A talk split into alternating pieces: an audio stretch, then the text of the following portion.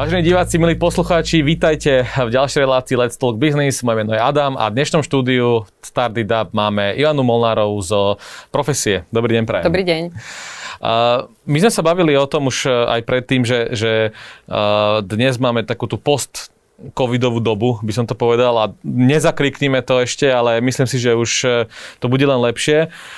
V akom stave, keď tak môžeme pár vetami povedať, v akom stave je dnes trh práce, ako by ste ho dnes charakterizovala? Ja by som ho charakterizovala, že je naozaj vo veľkom, vysokom štádiu rozvoja. Oproti tomu, čo bolo minulý rok, presne asi pred rokom, tak to nebola úplne rúžová situácia, lebo vtedy sa pomaly začínal lockdown a zase sa všetko zatváralo. A, tak teraz naopak myslím si, že október budeme mať jeden z najsilnejších mesiacov opäť. A my v podstate od toho, ako sa otvorili všetky prevádzky, ako sa v podstate zrušil lockdown na Slovensku, tak sme začali rásť a rastieme stále a dostávame sa historicky na najlepšie čísla za posledných 25 rokov, čo je dobrá správa. V podstate každý mesiac sa blížime k 30 tisíc pracovných pozícií mesačne a nie je to len, že nejaký segment vyletel, ale je to rovnomerne vo všetkých segmentov. Ale ja som niekde čítal, že teraz máme najviac otvorených pracovných príležitostí na pracovnom trhu. Čím to je to tým, že už podnikatelia vnímajú situáciu na trhu takú, že už tá pandémia sa blíži ku koncu, alebo prečo tak veľa pracovných možností už dnes máme? Ono chvíľu bol výpadok toho celého eh, aj výroby, aj, aj toho, že, že prevádzky boli zatvorené, tak ono sa to chvíľu skúdnilo a v podstate zastavilo sa a teraz je ako keby nový nádych a, a, otvára sa ten pracovný trh. A ja si myslím, že to je taký prírodzený vývoj, lebo my sme už, keď sa dostaneme ešte na rok 2019, tak my sme sa už v roku 2019 videli, že oproti roku do zase 2018 tam, nacha- tam prichádza nejaká stagnácia trhu. A my sme čakali, že čo to bude, lebo podobný vývoj bol aj v, té, v tých krízových rokoch 2008-2009, že už sa ohlásili nejaké pády bank a podobne a v tom momente sa zastavil pracovný trh aj na Slovensku. A my sme fakt, že čakali, lebo najviac bolo ovplyvnená výroba a výrobný vôbec automotív, strojerenstvo a podobne. A to už je zlý signál väčšinou pre Slovensko, že niečo sa začína. Ale netušili sme, že príde maličký vírus, ktorý fakt, že zastaví úplne celý pracovný trh a v podstate zosype sa zo dňa na deň akoby počet pracovných pozícií na Slovensku. A, mm, a potom sa to začalo, začalo nejakým spôsobom spametávať. My sme sa dokonca v septembri 2020 dostali trošičku nad rok 2019 v jeden týždeň, ale potom prišli zase opatrenia a zase sa tým spôsobom zastavilo. Takže ten trh v podstate ako by si oddychol. Zhýčkali sme mnohých klientov, že majú veľa reakcií a, a teraz uh, si myslím, že je v tom, v tom takom vrchole a v tom nádychu. Takže na jednej strane máme veľa pracovných ponúk otvorených. Máme aj ľudí, ktorí by tieto pracovné uh, pozície zaplnili? Bohužiaľ nie. Tých ľudí je podstatne menej a my sme robili aj prieskumy rôzne ohľadne toho, ako ľudia sa chcú vrátiť do práce, ako, ako chcú ďalej pracovať a tam sa potvrdila jedna vec, že ľudia si začali uvedomovať, možno aj práve v, tom, v tých home office aj tým, že sa stretli s tou smrťou, či chceme, či nechceme. Každý deň v médiách bolo, že koľko ľudí zomrelo, koľko ľudí sa nakazilo a podobne. A ten vnútorný strach z ľudí, alebo ten podvedomý strach sa vyplavoval a začali si dávať možno trošku iné priority. A už tí ľudia nie sú ochotní pracovať tak ako pred pandémiou a chcú zvolniť, chcú mať oveľa viac voľného času chcú sa otvoriť tým novým možnostiam, možno viac sa venovať rodine a, a v podstate viac si možno užívať ten život. Zistili, že život je úplne krátky a predsa len byť v tej práci to nie je úplne, úplne ako mm, to najlepšie.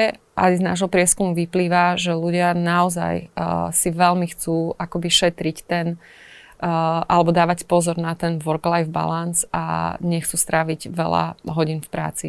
Jasné, to sa, troš, to sa tak trošku aj možno bije s ambíciou podnikateľov po kríze. Chcú tak naštartovať svoje, tak. svoje biznisy, chcú ísť do toho naplno. A naopak zamestnanci nie, že to nechcú, ale chcú si, presne majú nejaké iné priority. Tak ako sa s tým bude teraz trh vysporiadovať aj tí, aj tí, tí, tí, tí podnikatelia hlavne? Teda budú podľa vás vnímať tie tie motivácia a priority zamestnancov, že už nechcú tráviť tak veľa času v práci, chcú byť viac s rodinou, že to tak trošku bije s tými motiváciami oboch strán. Ono, ja si myslím, že príde postupnému vyrovnaniu a že aj podnikatelia musia zvolniť a musia si uvedomiť, že nie je, nie, nie je možné dobre očakávať, že človek bude 12 hodín v práci alebo 10 hodín v práci. A naopak si myslím, že aj tí ľudia ten zvyk zase chodiť do práce a zase opakovanie akoby uh, ráno vstať a nebyť na home office, ale ísť fyzicky do, do ofisu, uh, tak, tak si myslím, že aj, aj na to si budeme musieť zvyknúť. Ale chce to čas a stále ešte tá situácia nie je úplne dobrá na Slovensku, tak si myslím, že stále ešte to hraje tým home officeom. A z nášho prieskumu vyplýva, že aj v budúcnosti to tak vyzerá, že, že to aj bude, že ľudia preferujú, že nie čisto home office, že to určite nie. Iba 8% opýtaných hovorilo, že chce čistý home office, ale ľudia preferujú naozaj taký nejaký hybrid. A na to sa bude musieť pripraviť aj spoločnosť, aj, aj podnikatelia. Vy ste v jednom rozhovore dokonca pre Stardida povedali, že ľudia na home office zleniveli. Ako ste to mysleli, že naozaj, že keď sme doma na tých home office že menej robíme a sme menej efektívni? Práve naopak. Ja si myslím, že, že práve naopak tým, že nie sme úplne vyrušovaní, ja som si to uvedomila aj sama na sebe, že, že predsa len v práci sa stretnete s kolegami, na káve strávite niektoré kávové prestávky, prekecáte. Je to úplne v poriadku, lebo to patrí k tomu duševnému zdraviu ale doma v podstate som nevyrušovaná a tej práce urobím oveľa viac za ten, za ten čas a si myslím, že, že ľudia začali robiť tak efektívnejšie a že chceli, keď sú už doma, že chceli, treba bol pekné počasie, že chceli si to rýchlo urobiť a ísť von. A naopak aj z toho prieskumu vyplýva, že ľudia chcú chcú robiť úkolovo, to znamená, že, že bude väčší tlak na manažerov, aby podstate zadal, že čo majú urobiť, ako majú urobiť, dokedy to majú urobiť a je jedno, kedy to urobíte. Aj my sme z profesí v podstate pred dvoma týždňami predstavili nové benefity a a nový systém práce a sme povedali, že je nám úplne jedno, keď, keď to nesúvisí s klientmi, keď to nesúvisí akoby s tými priamými, priam, priamou akoby buď uchádzačmi alebo klientmi, alebo nejakým projektom, že, že musí byť v nejakom čase, ale že nechávame ľuďom absolútnu voľnosť a slobodu, kedy sa im najlepšie robí a kedy je pre nich ten najlepší čas. Je dôležité, aby tú prácu urobili, že máme tzv. meeting, uh, meeting hours, uh, kde je, ktoré sú medzi 9. a 15. ale kľudne si človek môže ísť cez obec zabehať, keď chce, alebo ísť na prechádzku uh, s deťmi, ak to potrebuje ale večer si to dorobí. Takže absolútna dôvera voči zamestnancom. Myslím si, že, že, e, že aj tá doba ukázala, že zamestnanci vedia robiť doma a že tá dôvera naopak vzrástla. A z tých prieskumov zase aj vyplýva, že ľudia, ľudia síce možno robili možno nie až tak veľa. Spočiatku to bolo enormné, to všetci akože sa snažili pracovať e, veľa, ale potom sa to tak akoby skľudnilo ale robili efektívnejšie a ten výkon práce bol vyšší dokonca v niektorých prípadoch ako, ako v minulosti. Čo bolo ešte možno pred krízou nepredstaviteľné, že to bol taký veľký benefit pre zamestnancov, že o, môžete byť jeden týždeň, eh, jeden deň z týždňa doma. A dnes si to tak firmy vyskúšali, že aha, tak vlastne ono sa to dá a už to ani nie je benefit. Je, je to dnes vôbec benefit byť ako na home office? Akože stále niektoré firmy preferujú to, aby ľudia chodili do toho ofisu a to sa moc nepáči zamestnancom. Takže ak sú nútení a nemajú to aj slobodnej voľby, tak možno zvážia a skúsia si vybrať nejakého iného zamestnávateľa, že tiež, uh, tiež je to určitý určitý, akoby, uh, určitá kultúra tej firmy a že niekomu to môže vyhovovať, niekomu naopak nie. Takže, takže myslím si, že, že už to nie je benefit, už je to taká samozrejmosť, akože v mnohých, v mnohých spoločnostiach. Samozrejme nesmieme zavúdať, že je tu obrovské množstvo spoločností, výrobných služby a podobne, kde si nemajú možnosť dovoliť ten home office a, a možno ten home office a, a a celé to homofisové prostredie je skôr záležitosť Bratislavy, Košíc a tých väčších miest, ale čím ide človek viac v podstate na východ alebo na sever do, do tých regiónov, tak tam ten počet ľudí, ktorí pracovali na home alebo pracujú na home office, je podstatne nižší. Takže ono si treba uvedomiť, že my tu v Bratislave možno sme v takej nejakej bublinke home officeovej. K tomu sa ešte vrátime, aj k samotným, eh, samotnej tej kultúre firiem. Poďme sa však pozrieť teraz na konkrétne pozície v rámci celého Slovenska. Kde dnes vy vidíte, že je najväčší dopyt po ľuďoch? Doteraz sme tu mali, že tie IT, IT segmenty boli že najviac preferované. Stále je to tak, alebo ako sme na tom dnes? Čo je najviac preferované, čo naopak najmenej? A či máme vôbec na to ľudí na tie IT pozície? Stále sa hovoríme, bavíme o uh, odlive mozgov do zahraničia. Tak ako to, dnes, ako to je? Tam, je, tam sú dva rozmery. Jeden rozmer je, že uh, že mnohé pozície sa dajú robiť z home office, tým pádom sa otvára globálne možnosti, že uh, tak, jak uh, niektorým firmám je jedno, že či človek robí z home office, tak je jedno, z akej krajiny človek pracuje, čiže je, začíname byť konkurenciou v rámci toho, toho globálneho prostredia. A tie IT pozície bolo zaujímavé, že tak, jak som hovorila v pár rozhovoroch, že tá digitalizácia, automatizácia, robotizácia prichádza, Slovensko na to nie je vôbec pripravené, a, tak pandémia nám tú digitalizáciu oveľa zrýchlila. A v podstate tým pádom narastol aj počet pracovných pozícií v rámci mm, informačných technológií. Keď som hovorila v roku 2008-2009 a v podstate tých krízových rokoch, že jediné, koho sa nedotkla akoby kríza je počet pracovných pozícií v rámci ITčka, tak tu, že nie, že sa nedotkla, ale naopak uh, o 50 až 60% zrástla a počet pracovných pozícií uh, mesačne je okolo 3,5 až 4 tisíc pracovných pozícií v rámci IT, čo je, keď si predstavíme, že v minulosti alebo v roku 2019, keď berieme takú, takú tú základnú bázu, tak bolo niekedy 2000, 2,5 tisíc. Čiže tých ľudí akože naozaj IT potrebuje uh, tým, že sa veľa vecí presúva do online, tým, že ľudia uh, automatizáciu, uh, automatizujú niektoré pro, procesy, tak tí ITčkári sú potrební či už aj v obchodoch, lebo tam sú automatické pokladne a neviem čo všetko ale aj uh, výroba je viac menej postavená na, na programovaní CNC strojov, na programovaní informačných technológiách a podobne. A takisto vo všetkých firmách uh, proste sú potrební ITčkári. Veľa obchodov sa presunulo do e-shopov ešte výraznejším spôsobom, že, že ten nákup cez e-shopy je oveľa väčší, takže zase to sú skily, ktoré, ktoré potrebujeme. A mm, takže, takže ja hovorím, že pandémia ešte viac pritlačila na to, že potrebujeme viac informačných technológií. A je zaujímavé, zaujímavé to, že, že sú skreslené akoby dáta mm, štátu, že že mm, na úrade práce sa tie pracovné pozície samozrejme neobjavujú a tým pádom je dojem, že tých, tých ľudí nepotrebujeme. A mne sa ozývajú mnohé školy, aj stredné, a hlavne stredné, kde zriadovateľ je, zriadovateľ je uh, mesto, že, uh, že prosím vás, pomôžte nám s nejakými dátami, lebo nám nechcú otvoriť IT-čkové odbory. takže to je taký paradox. Uh, takže ja stále hovorím, že proste tí ITčkári uh, sú potrební, boli potrební a budú potrební a že to je najrychlejšie sa rozvíjajúci odbor, uh, kde v podstate aj školy by sme mali prispôsobiť tomu a od malička viesť tie decka k tomu, že aby nemali k tomu vôbec odpor alebo, alebo dokázali robiť aj niečo iné, ako byť na Facebooku a Instagrame a neviem, na TikToku a podobne.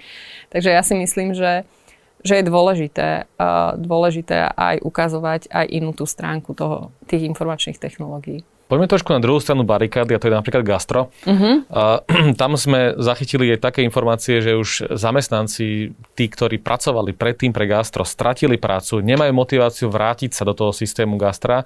Vnímate to tak aj vy, že dnes máte možno veľa otvorených pracovných možností v gastro segmente, v horeka segmente, ale tí zamestnanci ho keby tam nechceli pracovať už dnes? No, to bolo z nášho prieskumu, lebo my sme sa spýtali tých ľudí, ktorí robili v gastre a ktorí sme mali v databáze životopisov, že ako to vnímajú a s tým návratom do gastra a vôbec do celého segmentu horeky. A jednoznačne vyšlo, že oni hľadajú istotu, že tí ľudia potrebujú mať uh, zaplatené hypotéky, že potrebujú mať, uh, mať istotu, že každý mesiac im príde ten plat na účet a že jednoducho tú istotu tam necítia a samozrejme tá výroba, ktorá sa naštartovala, ktorá sa znova akoby obnovila, tak veľmi rada privítala tých ľudí. A ľudia si zvykli, že majú pravidelný príjem, že robia od do. a že, že v podstate možno si zarobia aj viac v tom, či, v tom akoby e, hrubom plate, lebo ono sa, ono sa vyplavil ten problém, že mnohé gastroprevádzky mali minimálnu mzdu a veľa, veľa ľudí spovedalo, však si zarobíte na tringeltoch.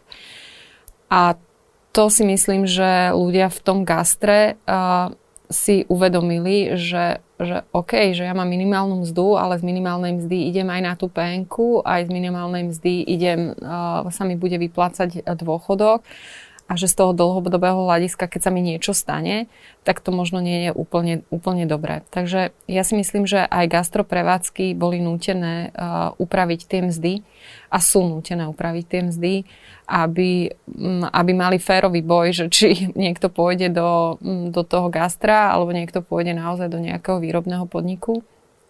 A Takže, takže v rámci toho si myslím, že, že mnohé gastroprevádzky majú hlavu smutku. A, a samozrejme, to súvisí aj s tým, že ako je celý nastavený ten model, že ako štát podporuje vôbec celé gastro. Ja som sa rozprávala v lete s nejakými mm, hoteliermi a oni hovorili, že síce podpora nejaká bola, ale, ale veľmi maličká, že oni naopak nejaký horský hotel uh, dostal za celý rok 9 tisíc, čo nestačí ani na kúrenie.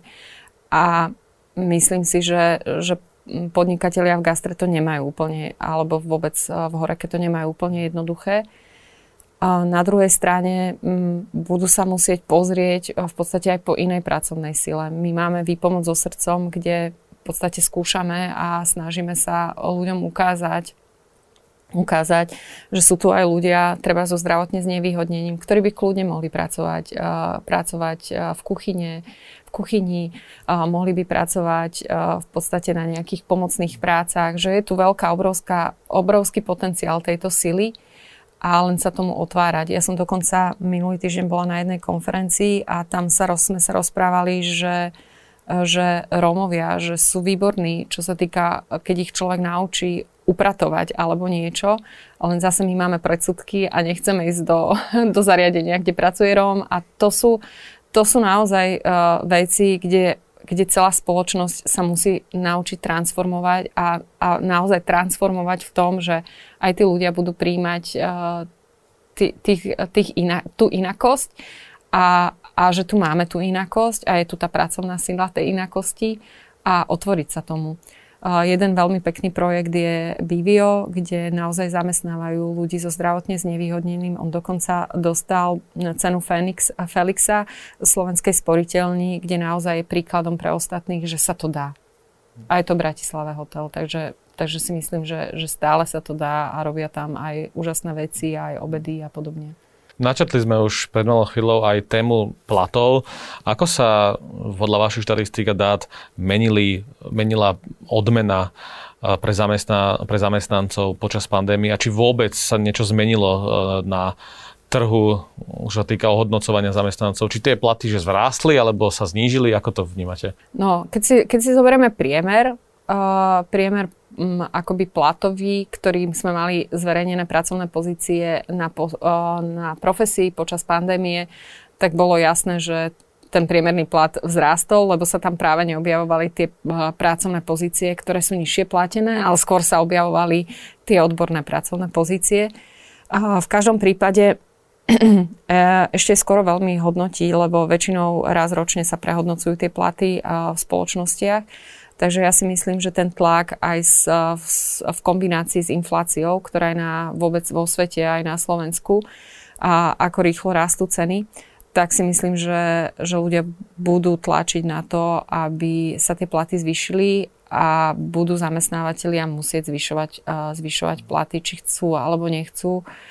A je to taký kolobeh, ktorý, kde sa rozkrútila nejaké koleso, ktoré je nezastaviteľné zatiaľ a naozaj tá inflácia ovplyvňuje každú, každú jednu položku. Uh, nedostatok čipov, uh, nedostatok, teraz sa hovorí o, o v podstate kríze uh, v rámci, v rámci um, elektriky a všetkých tých um, podstate veci. Takže ja si myslím, že to bude veľmi ovplyvňovať zase nákup potravín a, a, a v podstate všetkého. Takže hovorí sa o tom, že, že čipy nám zvýšia um, ceny aut. A to bude, to bude taký fakt, že kolobek, z ktorého sa ťažko vystupuje a nevieme, čo je skôr, či vajce alebo slievka a naozaj zamestnávateľia budú musieť prehodnocovať platy. Ale čo sa týka napríklad informačnej technológie, tak tam už je ten boj tým, že tých ľudí naozaj nedostatok a tých kvalitných ľudí je nedostatok, tak sú jednoducho preplácaní tí ľudia. Hovorili sme o home office, o digitalizácii, ale stále nám niekto bude musieť prísť domov opraviť tú elektrinu, niekto nám bude musieť postaviť dom, to nevieme sami. Murári, elektrikári, takéto tie práce, že bežné ručné práce, ako by som to povedal. Ako keby dnes e, aj mladšia generácia nechce tieto práce robiť z nejakého dôvodu, všetci chcú byť práve tými marketérmi, ITčkármi a podobne. Aj tu dnes v Bratislave vidíme, že už e, na tých stavbách pracujú väčšinou cudzinci e, a nie Slováci, čo však nie je zlé, len to, to, to je realita. A čo, ako sa bude vyvíjať tento segment pracovného trhu. Bude to stále, že menej a menej týchto pozícií, teda bude ich viac, alebo je menej a menej ľudí, ktorí by pracovali a budeme musieť viac voziť ľudí zo zahraničia, alebo ako by sme možno vedeli motivovať eh, mladšiu generáciu, aby išla E, robiť. Lebo niekedy som počul, že, že aj zarobia podobne ako tie ITčkári, že tie platy tam nie sú že zlé alebo, alebo podpriemerné. Tak ja si stále myslím, že, že naozaj uh, máte pravdu v tom, že, že ten robotník zarobí, alebo ten dobrý múrár, alebo obkladáč, alebo elektrikár zarobí podstatne viac ako, ako dobrý ITčkár, že je to, je to úplne na rovinu, že som sa stretla, že už si nevedia čo vypýtať, lebo ich je tak málo, že, že naozaj je to nedostatkový tovar, ktorý sa vyváža zlatom. A, takže m, mm, dobrá otázka, že či sa to vôbec je schopné zmeniť a že či je vôbec uh, tendencia toho, že celá spoločnosť sa zrazu obráti a bude, bude viac detí chodiť uh, na stavbarinu alebo podobne. Myslím si, že ten trend je, je nejaký zase rozbehnuté koleso, ktoré úplne, uh, úplne nie je uh, Jedine, jedine si viem predstaviť, že keď naozaj uh, nebudú vedieť uh, si nájsť prácu v tom danom obore a že budú, budú mať vyštudované niečo, čo nie je úplne fajn, tak, uh, tak vtedy možno pri, pričuknú k takejto robote, lebo vedia, že tam si môžu zarobiť a budú sa to musieť učiť na novo. Samozrejme, bola by fajn, keby bola nejaká podpora nejakých rodinných viac podnikov, kde, kde ten otec alebo dedo robili tie povolania a priviedol k tomu, k tomu syna, vnúka alebo, alebo čokoľvek. Takže, takže je to, ale budeme musieť naozaj siahať po tých po tej sile zo zahraničia, ktorá bude vykonávať. Ja sa rozprávam s veľkými zamestnávateľmi v rámci energetiky a a o, im vymiera tá stará generácia. Či chceme, či nechceme, tí ľudia odchádzajú do dôchodku a oni nevedia ich nahradiť. Takže robia rôzne programy už na základných alebo dokonca na škôl, škôlkach robia programy aby v podstate ukazovali, že čo je tá práca, čo obnáša tá práca a postupne systematicky robiť v podstate od naozaj od tej základnej školy až po tú strednú školu, aby sme si vychovávali tú generáciu, že ono to nepôjde takto samo, ale že my musíme ako spoločnosť investovať, že čo sú tie preferované pracovné pozície alebo že čo je, čo je to, čo bude Slovensko potrebovať a na základe toho robiť aj ten marketing. S tým súvisí možno otázka je tá, že či majú cudzinci vôbec záujem o slovenský pracovný trh.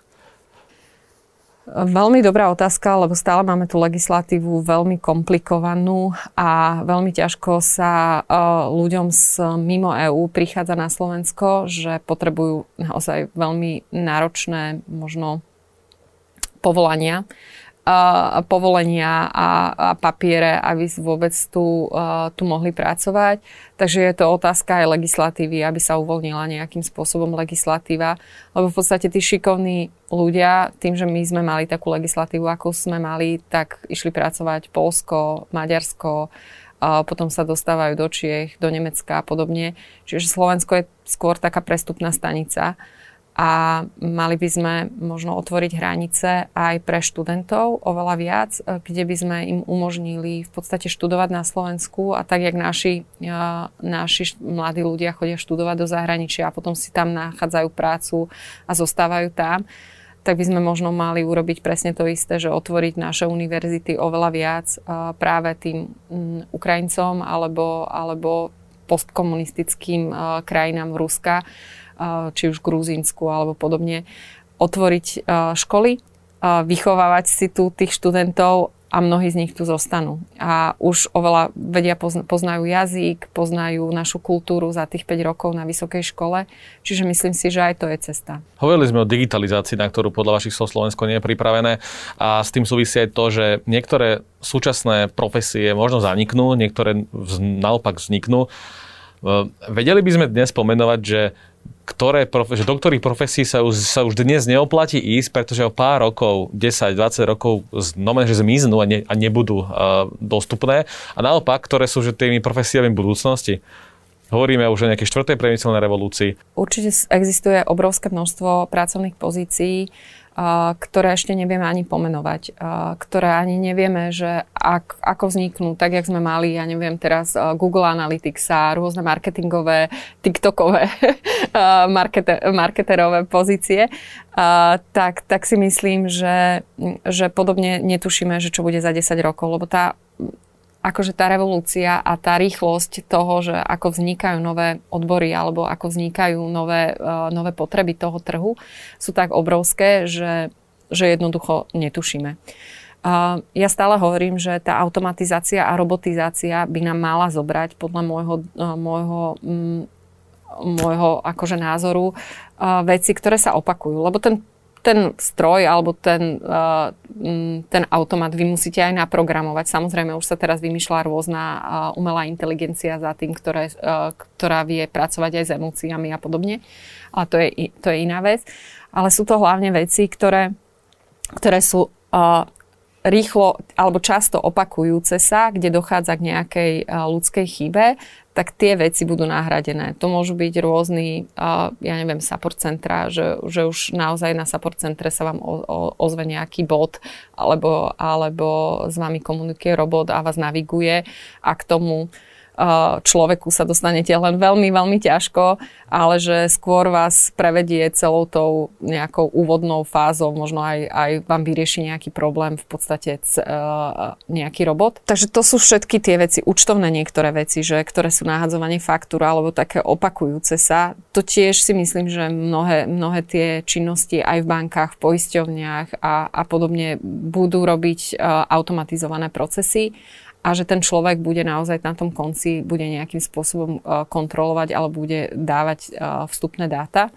Takže to sú, to sú naozaj mm, veľmi, veľmi e, opakujúce sa činnosti. Ale pre mňa je dôležité, aby školstvo sa zmenilo na to, že, že my fakt netušíme, že čo bude a že máme naučiť ľudí flexibilite a že aby mali možnosť sa naozaj reskilovať. To je také slovičko, že, mm, že ten slovenský výraz tam není až taký, taký úplne dobrý. A že, že sú schopní v podstate sa, OK, 5 rokov robím to, ale za 5 rokov príde tu nejaká iná možnosť a iná situácia a ja som schopný v podstate rýchlo sa transformovať na niečo nové.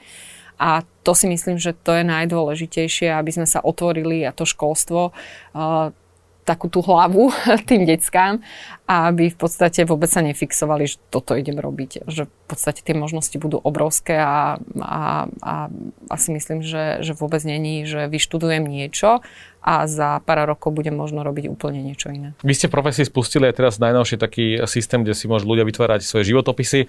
Um, ak vy sa stretávate s tými zamestnávateľmi, čo v tých životopisoch oni chcú? Ako by malo vyzerať to ideálne, ideálne, ide, ten ideálny životopis? Ideálny životopis by hlavne mal byť pravdivý. ja stále hovorím, že je dôležité, aby bol pravdivý.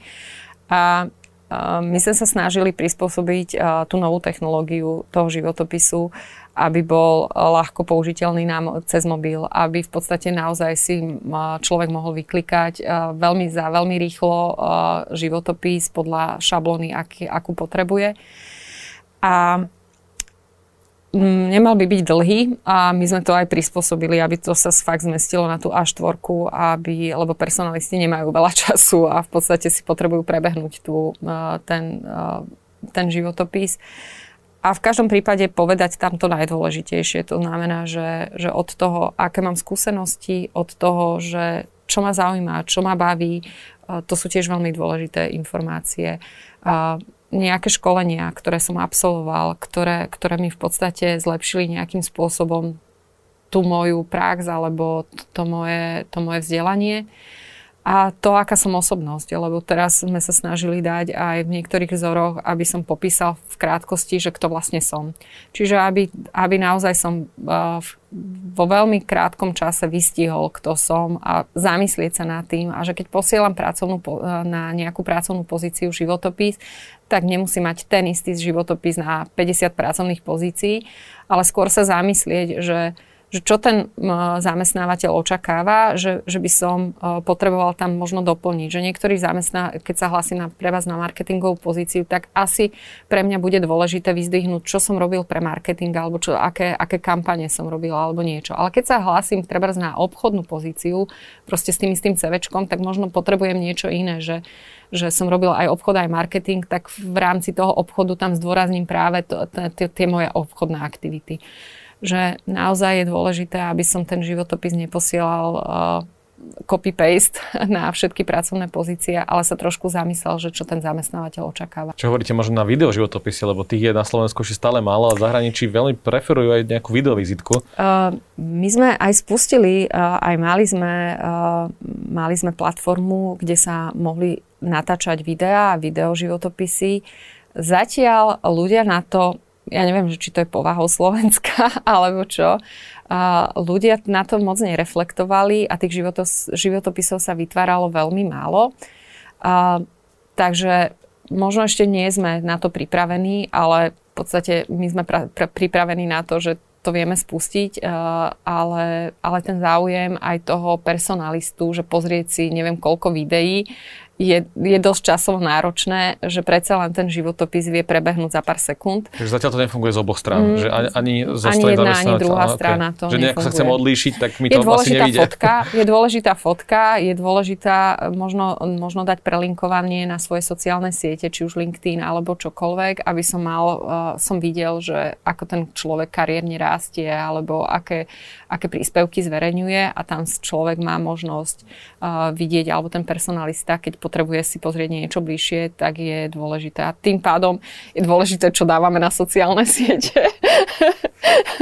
Aby tam neboli naozaj nejaké, uh, nejak, nejaký obsah, ktorý, ktorý nie je úplne v súlade s nejakou etikou a podobne. Poďme ešte k tým uchádzačom. Aká je dnes, čo je dnes najväčšou motiváciou pre nich zamestnanca? Aké sú možno benefity, ktoré dnes už sú že štandardom, ako ten home office, čo sme sa hovorili, že káva na pracovisku, stále to vydávam v tých, eh, životov, eh, v tých pracovných podukách, že máme už darma kávu, máme tam nejaké home office, ale sú nejaké firmy, ktoré sa že veľmi odlišujú od ostatných v kontexte benefitov a na čo teraz zamestnanci počúvajú hlavne v rámci týchto benefitov? Tak uh, my sme to rozdelili do takých, lebo sme tiež skúmali, lebo mnohí novinári sa na nás, na nás to pýtajú, tak sú rozdelené také budem spomínať tie úplne nové benefity, ktoré sa objavili počas pandémie. Je, sú tam zdravotné rôzne benefity, to znamená buď preplácanie penky, alebo uh, preplácanie uh, pre, prehliadok komplexných alebo nejaká zdravotná, navyše zdravotná starostlivosť, že máte možnosť nejakého lekára, keď potrebujete, máte nejaké sick day, to znamená, že máte nejakú dovo, dovolenku navyše, keď ste chorí, alebo váš rodinný príslušník je, je chorý. Takže to sú to je balík tej zdravotnej, tých zdravotných benefitov. Myslím si, že na to ľudia teraz veľmi počúvajú, alebo ja neviem, testovanie, očkovanie na pracovisku a podobne. Takže na to, na to fakt, že počúvajú tí ľudia a a zase zamestnávateľia to veľmi rýchlo zaradili no, do, do tých benefitov, lebo si uvedomujú, že to zdravie, teraz sa s tým každý stretáva, že, že, že potrebujeme, potrebujeme byť zdraví, aby sme dokázali robiť ten výkon. A ďalšia vec je, že, že potom, uh, že keď robím na home office, tak nejaká výbava toho pracoviska, že, že dodám nejaký ďalší monitor tomu zamestnancovi, dodám lepšiu stoličku zamestnancovi, alebo mu dám nejaký príspevok, príspevok uh, na zariadenie si uh, toho pracovného miesta aj doma. Takže to sú, to sú akoby ďalšie benefity. No a potom také, také neštandardné, ale hlavne, hlavne mnoho firiem zaradilo, že dovolenky navyše, čo, čo ľudia veľmi ocenia, že potrebujú viac treba oddychnúť si.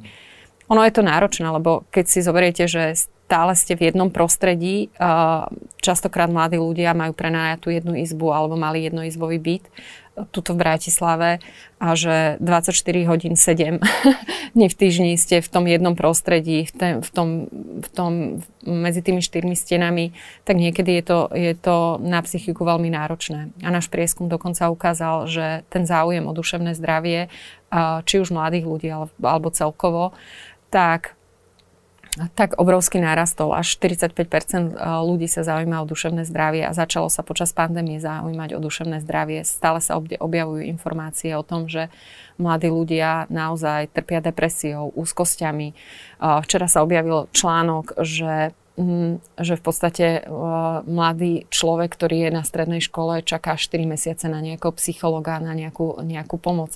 Čiže to je, ja, ja to stále, stále vravím, že toto si myslím, že bude oveľa väčšia pandémia ako to, čo máme teraz, lebo s týmto sa dá akože pracovať, ale toto sú také skryté veci, ktoré častokrát ani neodhalí, uh, neodhalí rodič, neodhalí ten manažer, ktorého, ktorého má uh, človek, uh, človek, uh, zamestnanca, ktorého má. Takže ja si myslím, že toto sú, uh, toto sú trendy, ktoré nie sú úplne uh, úplne akože dobré. A ďalšie, ďalšie mm, e, štatistiky ukazujú, že sa zvýšila akoby pocit osamelosti hlavne mladých ľudí že nemajú dostatok sociálneho kontaktu a podobne a že tá osamelosť pred pandémiou a teraz je trojnásobne väčšia. Čiže to sú, to sú štatistiky, ktoré, ktoré, nám, ktoré nie sú úplne pozitívne a si myslím, že s tým budú vznikať aj možno nové pracovné pozície. A čo zaujímavé, lebo, lebo aj napriek tomu chce väčšina zamestnancov mať home office a nechce chodiť medzi tých ľudí, aby sa necítili možno tak osameli. Um, no len, len to už je, to už, za, to už sa spúšťa aj ten strach, ktorý, že, že čo keď pôjdem do práce a nakazím sa, alebo že čo keď pôjdem, že, že som si zvykol, že, že mám tu tú svoju komfortnú zónu, svoju komfortnú bublinu a z nej sa mi ťažko vystupuje. A to je, to je nájsť ten balans. Hovorili sme o tých benefitoch, ale stále ten plat je jeden z veľkých podľa mňa benefitov a tých motivov a prečo sa zamestnať v danej firme. Um, často sa na sociálnych sieťach stretávam s diskusiou, či uvádzať plat do pracovných uh, za, pr, pr, pracovných inzerátov alebo nie, či, či tam dať len, že dohodov, alebo myslím, že aj nejaký zákon bol na to, alebo je, neviem. Ako, na, ako to vy vnímate? Mali by zamestnávateľia na rovinu povedať, koľko si za tú prácu oni, uh, ako si ju hodnotia vôbec? Na Slovensku je to zákonná povinnosť zverejňovať výšku platu Samozrejme, mnohí zamestnávateľia to dáva, dávajú, že od nejakej, nejakej sumy, že, že minimálna suma. Len tam si musia uvedomiť, že ako férovo komunikujú ten plat v pracovných ponukách, tak to vníma aj ten uchádzač a tak, tak mu zareaguje na tú pracovnú ponuku. My sme sa stretli, aj sme robili analýzu hneď po zhruba pol roku, kedy platil ten zákon, že akým spôsobom sú rôzne uvádzané, uh, uvádzané platy od toho, že sú tam vyrátané vzorce a neviem, čo všetko boli v platoch, kde, kde naozaj ľudia na to nereagovali. Ale keď bolo uvedené, že, že váš základný plát je, ja neviem, tisíc eur, a k tomu máte každý mesiac možnosť odmeny do výšky 200 eur, tak je to zrozumiteľné, jasné a v podstate každý jeden si vie pod tým niečo predstaviť. Ale ak niekto povie, že že plát od 880 plus uh, záležitosť uh, 5% nejakého bonusu alebo niečo podobné. Tí ľudia si to nevedia úplne vyrátať a oni potrebujú mať jasnú informáciu, že, že koľko teda mesačne dostanem. Takže čím zrozumiteľnejšie ten zamestnávateľ komunikuje ten plát, v tej pracovnej ponuke, tým sú lepšie a viac odpovedí. Uh-huh. Aj profesia je len firma. E, za minulé roky, teda za ten pandemický rok, tam bol aj pokles. Čomu to prisudzujete? Práve tým, že bolo menej pracovných príležitostí? No tak my, my od uchádzačov nemáme žiadne peniaze, takže všetky služby pre uchádzačov sú zdarma a v podstate platia jedine firmy. No a tie firmy v podstate zrazu prestali platiť, lebo, lebo poprvé uh, sa zrútil v podstate celý ten pracovný trh, že naozaj v tom apríli 2020 a, a, a maji 2020 ten, poč- ten prepad pracovných pozícií v niektorých segmentoch bol až 90-percentný. Takže Takže to bolo pochopiteľné. My sme, my sme museli pri, pristúpiť naozaj v tak, takom krízovému manažmentu, kde sme každý týždeň uh, v podstate sledovali tie čísla, sledovali dáta. Niektoré veci uh, sme museli, niektoré benefity sme museli zoškrtať. Uh, v podstate niektoré náklady sme museli zoškrtať. Takže bolo, bolo to také náročné obdobie, ale zvládli sme to a sme radi, že, že tá situácia je, je späť a my môžeme povedať, že tento rok budeme mať asi historicky najlepší, aj keď sme nemali Profesia Days, čo Profesia Days tiež prispievali k, akože k dobrým tržbám, tak, uh, tak nebudeme mať uh, tak tak stále si myslím, že máme jeden z najúspešnejších rokov za sebou, a keď prvý kvartál vôbec takto nevyzeral. Takže ja sa z toho veľmi teším, že a, a hlavne sa teším, že sa nám podarili aj tie tržby, ale zároveň sa, sa podarili pustiť nejaké technologické novinky. To znamená o, ten, ten celý životopis a celá tá platforma životopisov, kde sa bude ďalej a, v tom pokračovať a celý tým pokračuje ďalej.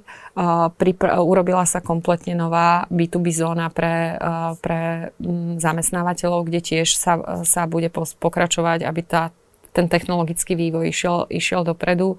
Pripravujeme nový produkt, ktorý by mal byť práve pre gastro a pre prevádzky, prevádzky akoby obchody, ktoré potrebujú naozaj veľmi rýchlo a ľahko priniesť, priniesť dostať zamestnanca do, svoje, do svojej prevádzky. Takže pripravujeme, mal by mal by pravdepodobne byť od januára k dispozícii a bude fakt, že lacný, rýchly a uh, veľmi, veľmi ľahko sa s ním bude pracovať. My sme v podstate rok uh, len prac, uh, robili výskum spolu s tými s tým segmentom Horeka a s tými zamestnávateľmi v obchodoch, že čo by potrebovali, akým spôsobom by potrebovali. Obrovsky sa, veľa sa user testovalo, že naozaj čo potrebuje ten, e, ten e, zamestnávateľ, aby sa dostal k tým životopisom čo najľahšie.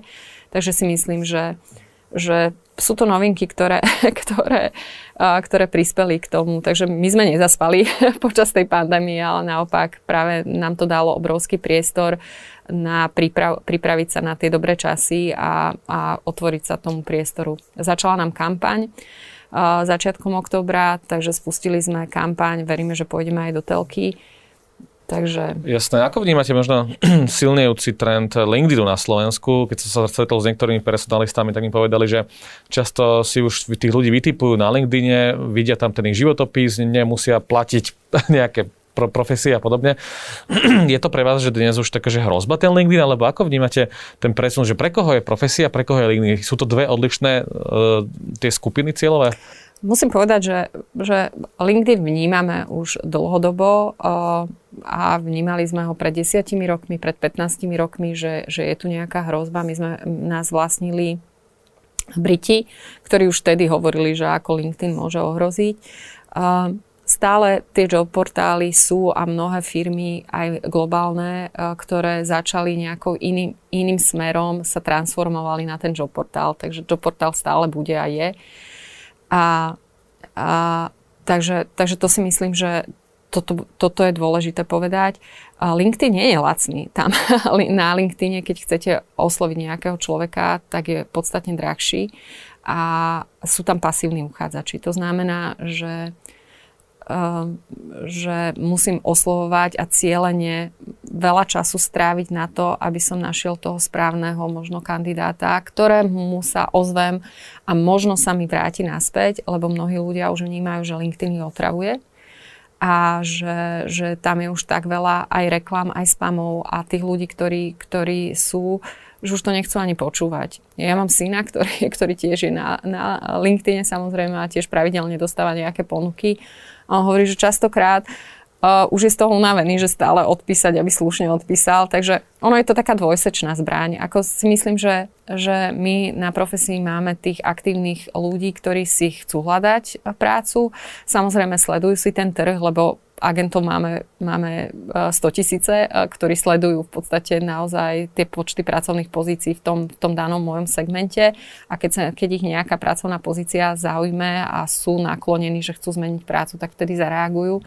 Takže ne, nevnímam to úplne ako hrozbu. Samozrejme, každá konkurencia je dobrá a vnímať toho globálneho hráča je tiež dôležité, a, a, ale stále si myslím, že tá lokálnosť toho trhu je, je mať prispôsobené e, to tým lokálnym podmienkam. Máte možno nejaké dáta, štatistiky o tom, že koľko je dnes na jednu pozíciu priemerne uchádzačov? Ono sa to o, okolo 13 e, je priemer, ale samozrejme na tých IT pozíciách sú traja, štyria a dvaja, takže, takže, ale priemer je zhruba 13. E, počas pandémie to bolo nejakých 24, čiže, čiže ten,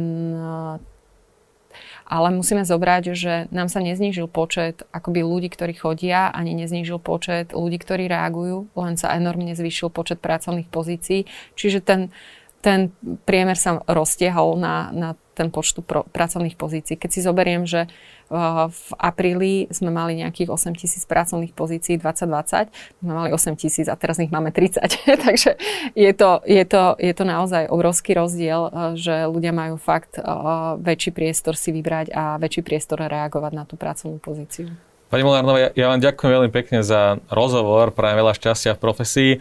A milí diváci, poslucháči, ďakujem e, veľmi pekne, že ste si našli čas a pozreli túto epizódu a vidíme sa v ďalších častiach Let's Talk Business. Ahojte, čaute.